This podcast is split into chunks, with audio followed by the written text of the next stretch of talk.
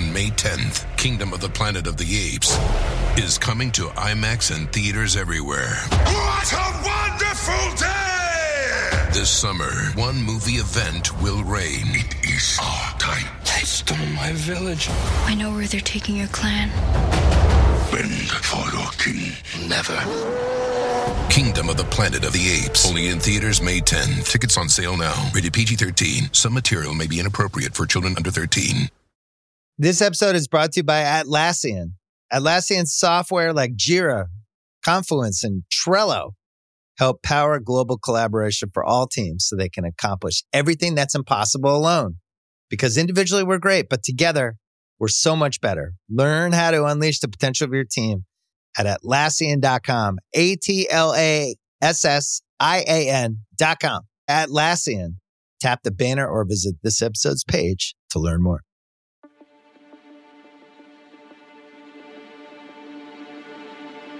I got a call in the early morning hours from somebody from the state police that said uh, Len Bias is dead. On June 19, 1986, Jeff Harding was a young prosecutor in the Maryland State's Attorney's Office. At that time, the public didn't know it, but they had suspected that it was drug involved. Harding was stunned, not as a prosecutor, but as a basketball fan. I had, at the time, I still do, had floor seats. Then it was Cole Fieldhouse, so I watched Bias play just about every home game. Saw him play against young player from North Carolina called Michael Jordan, who he was better than. So when Harding got the call, he wasn't immediately able to digest what he'd heard. I thought they were they were making it up. Yeah. And because I asked the captain or whoever it was, I said, "Are you kidding me?" And he said, "I, I wish I was." Mm-hmm. Now I knew that this was going to be big, Yeah. and whether you realize it or not, I told them, the county police, the state police, whoever was there, I said, "You don't understand who this guy is. Mm. You're going to find out in a few hours." Yeah. But this is the first round draft pick of the world champion Boston Celtics, Yeah. who's a superstar. And this is going to come out later to be an overdose death, and it's going to have international repercussions.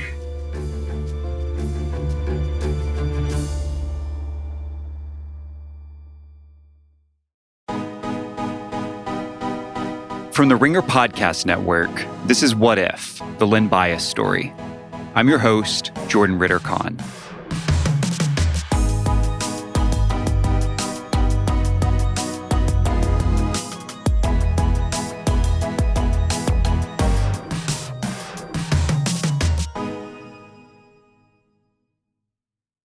Harding was right. In the hours after Bias's death, word spread quickly.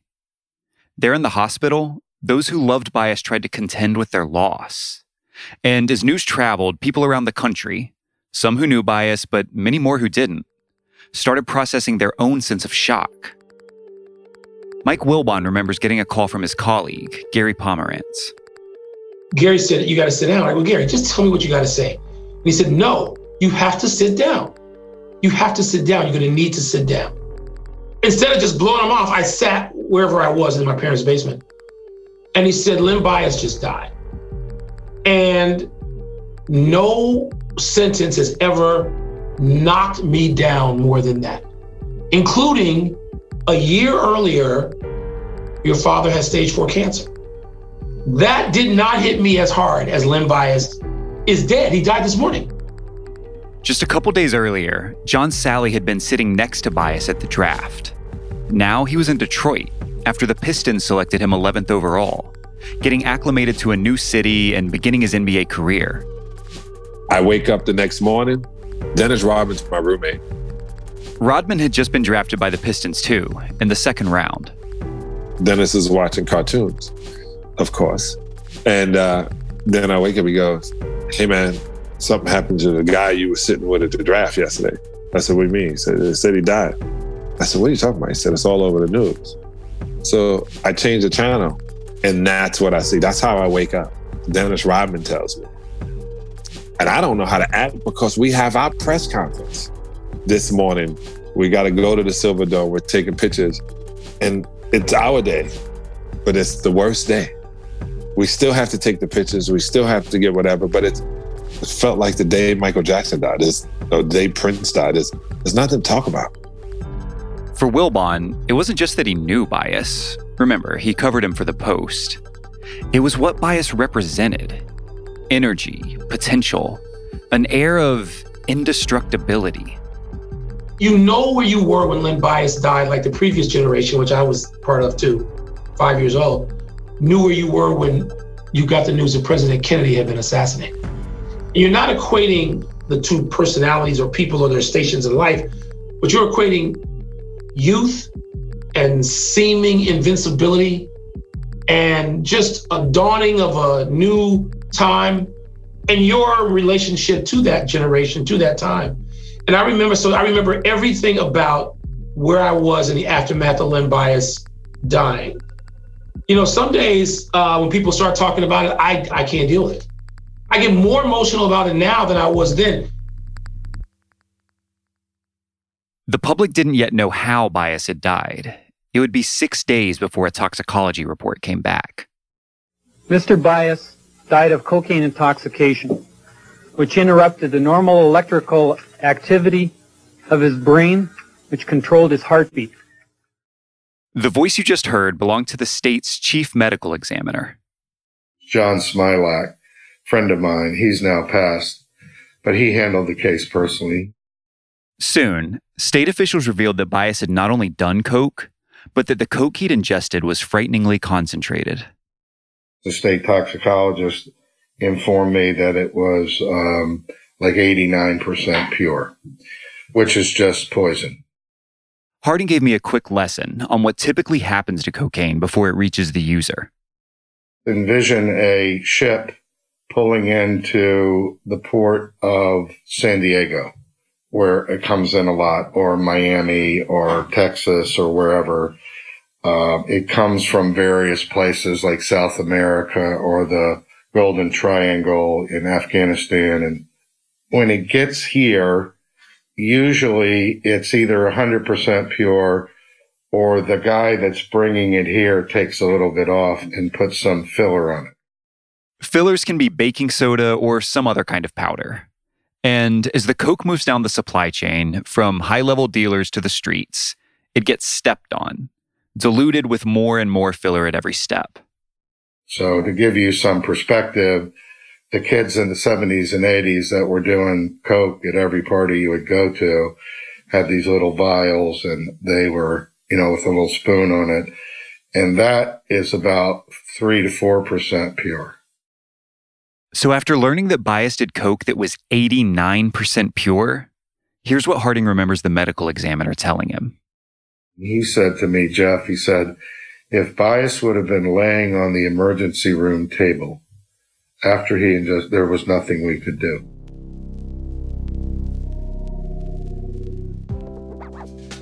So the central question became where did the cocaine come from? In an effort to answer that, investigators turned to the three men who'd been doing coke with Bias that night his Maryland teammates, Terry Long and David Gregg, and Brian Tribble, Tribble, if you remember, was Bias's friend. They'd met as high school kids and hung out around Maryland's campus, where Tribble had briefly been a student. Bias's teammate Keith Gatlin got to know Tribble a little bit. Brian was, he was cool with me. He would always be very cordial. Hey guys, how you doing? Or you know, is Lenny around? Or he would see Lenny and stuff like that.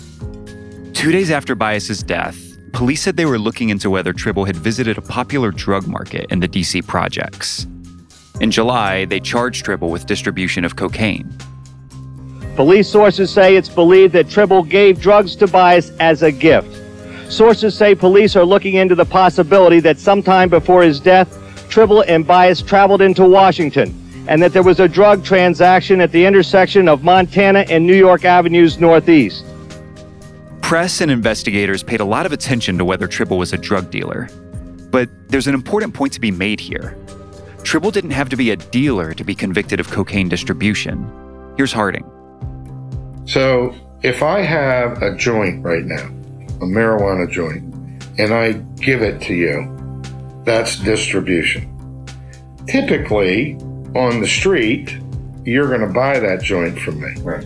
You're going to pull up in your car and you're going to say, I need a joint, Mr. Harding. I say, I got one rolled up. It's $5. Legit. You give me the $5. I give you the joint. Yeah. That's the distribution that the average person thinks about. But distribution is literally giving it to somebody else. Yeah. So distribution is in the tribble setting is bringing the cocaine there mm-hmm. and giving it to bias. That's distributing it. I mean, it's as simple as can be. Tribble pleaded not guilty and denied the charges. That September, he told the Baltimore Sun, quote, I did not supply the drugs. Then he specifically referenced the coke police found in Bias's car, saying, quote, I did not put the cocaine in the car. I did not have any connection with the cocaine in the car. Tribble was facing up to 20 years in prison if convicted.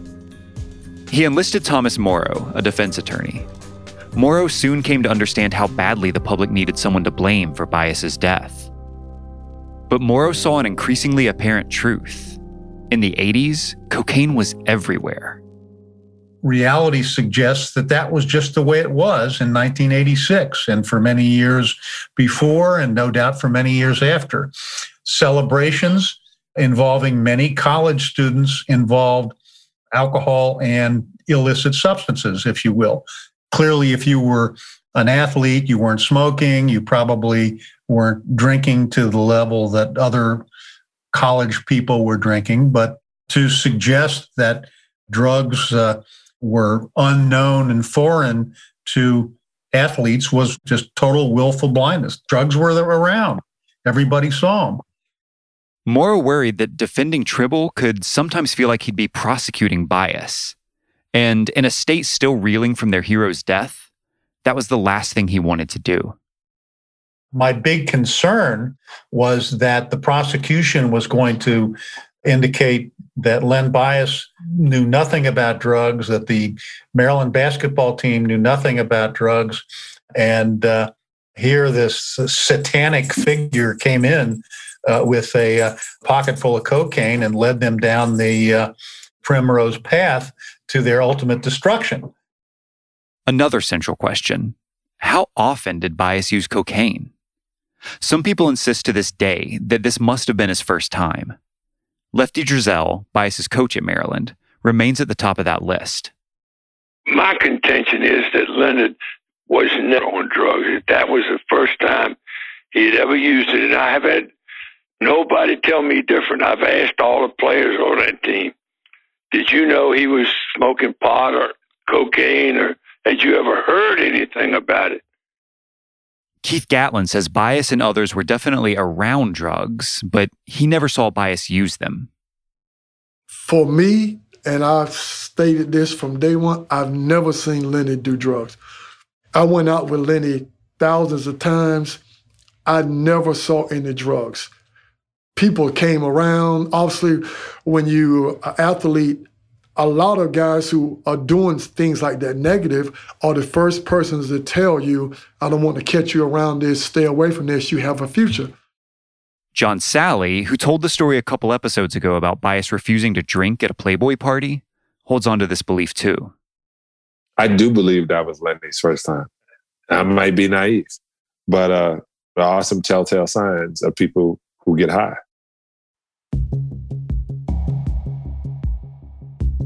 Trial testimony stated otherwise. Terry Long testified, quote, Len Bias introduced me to Coke.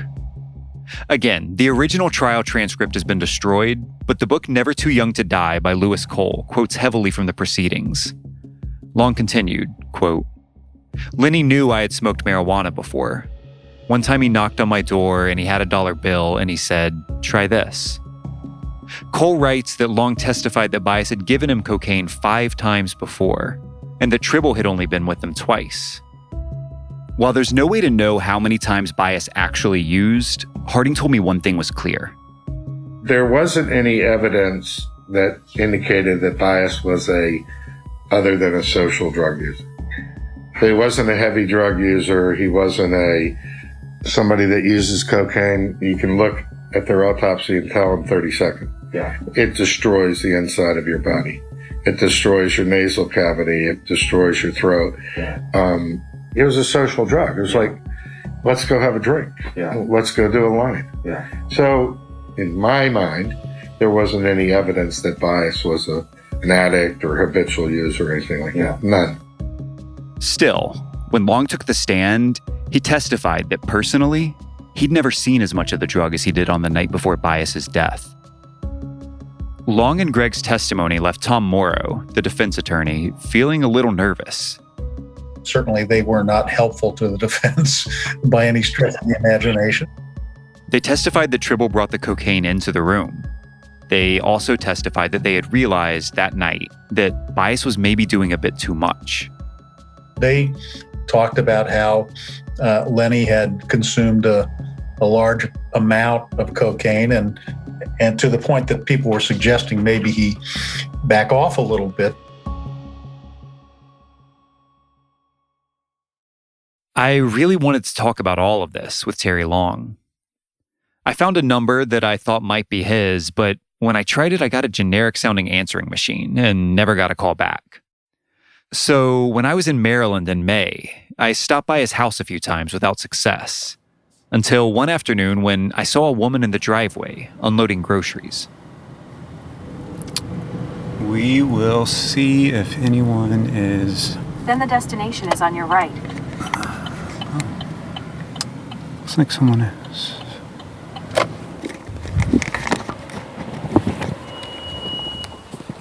Excuse me, ma'am. Ma'am. Hi. I'm I'm really sorry to bother you. It was Terry's wife. Her name is Lisa. Hi. Um my name is Jordan Conn. I am a journalist. I work for Spotify. And I am hoping to interview Terry Sr. for a project I'm working on. And, and I, I was just stopping by to see if he is home and uh, if I could ask him if he'd be if he'd be willing to, to sit down with me and talk. Terry wasn't home, so I gave her my card, and afterward, we stood there in the driveway talking for a few minutes. She said she'd been friends with Bias too. She remembered him as someone who loved to laugh, who loved to eat. They were close enough that when she and Terry had their first daughter in 1985, they named Bias as her godfather.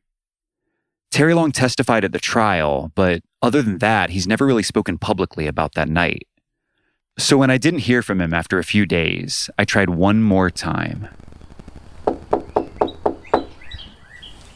This time he answered. Hi, sir. How are you? He's tall, bald, with a gray beard. He was wiping his eyes as if he'd just woken up from a nap. He said he was good and asked how I was doing.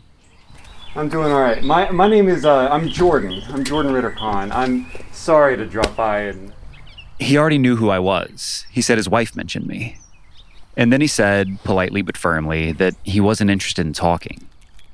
I asked if I could have 30 seconds to kind of make my case, and he said no. I'm good, he said. I appreciate it. And then he closed the door. And that was it. It's understandable. It's been 35 years, and this has to be a painful memory. So I decided not to press any further.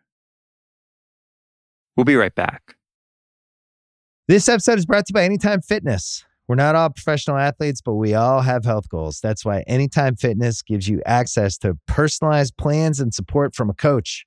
Plus, you can track your training, nutrition, and recovery progress with the Anytime Fitness app, just like the pros. With 24 7 access to more than 5,000 gyms worldwide, get more from your gym membership. Visit anytimefitness.com to try it for free today. Terms, conditions, restrictions all apply. See website for details.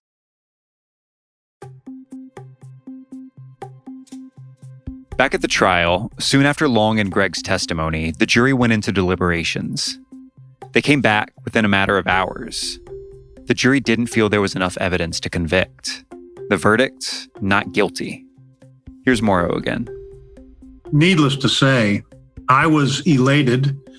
Brian and his family were elated as well, but I think the best adjective I can think of with Brian is that he was shocked, or he was in shock anyway. If not, I don't mean shocked by the verdict, but he was in shock that, that it was finally over. When I visited Jeff Harding, the prosecutor, in his office this May, he still had a courtroom sketch of the Tribble trial hanging on his wall. And interestingly, while so many people I've talked to pointed to Tribble's trial as evidence of how badly the public needed to assign blame, Harding said almost the opposite. Tribble was acquitted, and I think he was acquitted because you're in Prince George's County, where the University of Maryland is. Most of the people that are around here working are graduates, and these are the people who watched their precious University of Maryland brought to its knees mm. and their God Lefty Driesell and their God Len Bias. They weren't going to convict Tribble for bringing cocaine and to celebrate into a room of anything. Yeah, yeah. And that turned out to be prophetic and true. So you have to balance all that. I wanted to talk to Tribble badly. He lives in DC. I called him last fall in the early days of this project, and he said he wasn't interested in speaking. But when I went to DC, it felt like I needed to try again. To hear his reflections on this chapter in his life, to hear about his friendship with Bias, about his grief after Bias's death, and to hear about his experience in 1990 when he pleaded guilty to a conspiracy to distribute cocaine charge in a different case. In a story that year in the Washington Post, federal drug officials said that Tribble had become a major player in the DC drug world, specifically because he'd beaten his charges in the wake of Bias's death. A DEA agent, Veronica Baker, told the Post, quote, Drug dealers thought he was safe. He was a dealer who wouldn't turn. He had people from all over the country calling him to make deals. But that was decades ago. Now, Tribble works as a personal trainer one evening, I pulled up to his home. All right, let's go see.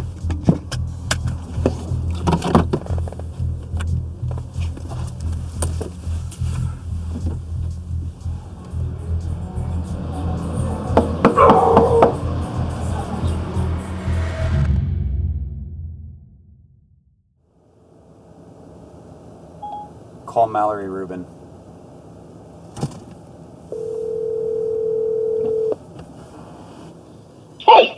Hello. Oh boy. Oh no. What happened? This is my editor, Mallory. Um, I mean, he was there.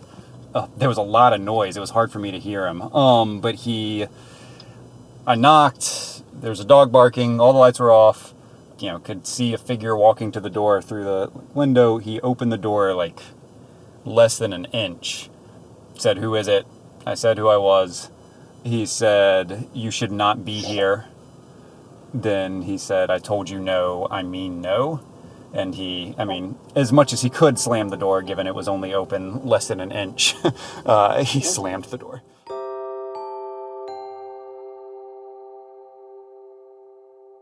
So that was it. I never got to hear firsthand Tribble's memories of that night. For a while, Tribble was known to give the occasional interview, Back in 2009, he even did an AMA with ESPN.com. One person asked if Tribble felt at any point responsible for Bias's death. Just the opposite, he said. I felt like it was tragic, and I didn't have a lot of time to grieve because I was going through an attack of not just the justice system, but the media. It was a terrible time to go through in my life. I did talk to someone who knew Tribble pretty well Derek Curry, he was a good friend of Jay Bias, Len's younger brother, and he was briefly in the dorm that night before Len and Tribble and the others started using cocaine. After Len died, while so many blamed Tribble, Curry and Jay both remained close to him. Of course, you know, hindsight, me being young, Jay being young, we knew what Brian Tribble was into, but we knew a different Brian Tribble from the standpoint of a good person. He never brought any harm around us or anything illegal around me and Jay. You uh-huh. know, he would make sure we had money in our pockets, you know, to go to the movies and yeah. get something to eat. I mean, nothing major. I mean, he'd get us a pair of tennis shoes here and there, but you know, nothing, nothing major. And after Lenny died, a lot of people weren't happy about the fact that me and Jay were still associated with Brian.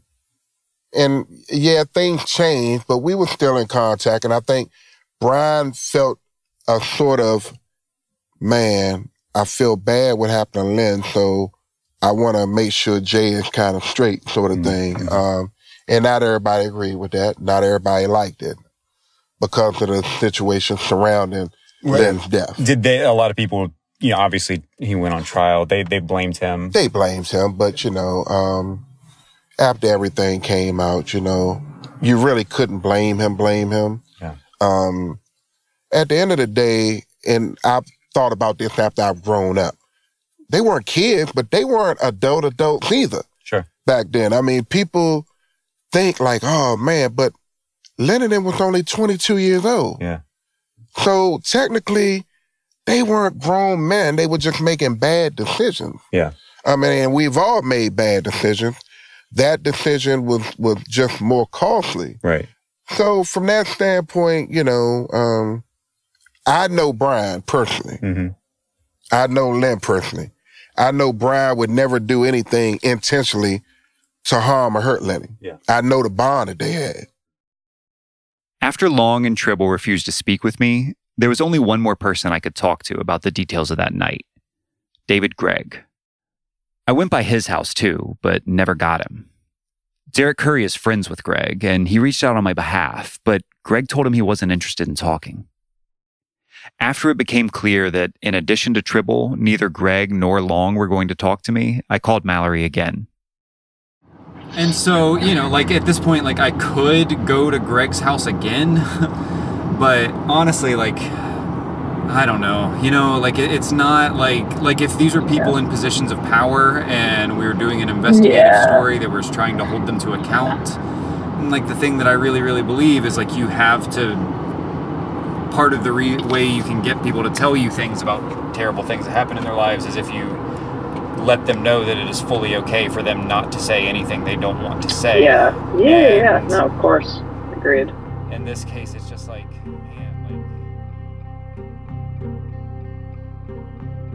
So I never got to hear what it's like for these three men now, all these years later. I never got the answer to a nagging question about the cocaine that night. If it was the purity, 89%, that killed Bias, why were the others okay? I called Harding after our initial interview to ask about that, and he said that question was never clearly resolved. I don't know how often Long, Gregg, and Tribble think about bias, how the trauma of that night and the months that followed imprinted itself on their lives. In this job, I interview a lot of people about terrible things, and I never know what to expect. Sometimes the more time goes by, the more eager they are to revisit those memories. Others bury a memory somewhere deep, somewhere they hope they'll never have to access. I can't say what any of these three men are feeling. I just know they didn't want to talk. At least not to me, at least not right now. For Tribble, Long, and Gregg, the attention they received immediately after Bias's death was remarkably intense. But they weren't the only ones. At the same time, the press and the public also scrutinized others in Bias's orbit. In particular, the University of Maryland's legendary head coach, Lefty Driesell.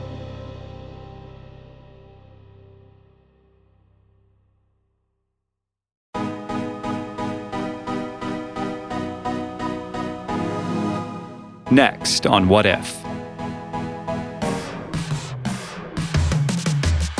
Lefty Driesell was another guy that was sort of perfect representation of Maryland. I think Lefty was ahead of his time because he connected with us. So when he had to, you know, bring the hammer down or whatever, we knew it was coming from a good place. Hey, hold it, hold it. Let's say I did. Soda, frig what? What If, the Len Bias story, is written and reported by me, Jordan Ritter Conn. Story editing by Mallory Rubin. Our producers are Mallory Rubin, Noah Malale, Bobby Wagner, Hannah Beal, and Isaac Lee, with production assistance by Isaiah Blakely. Music and sound design by Isaac Lee.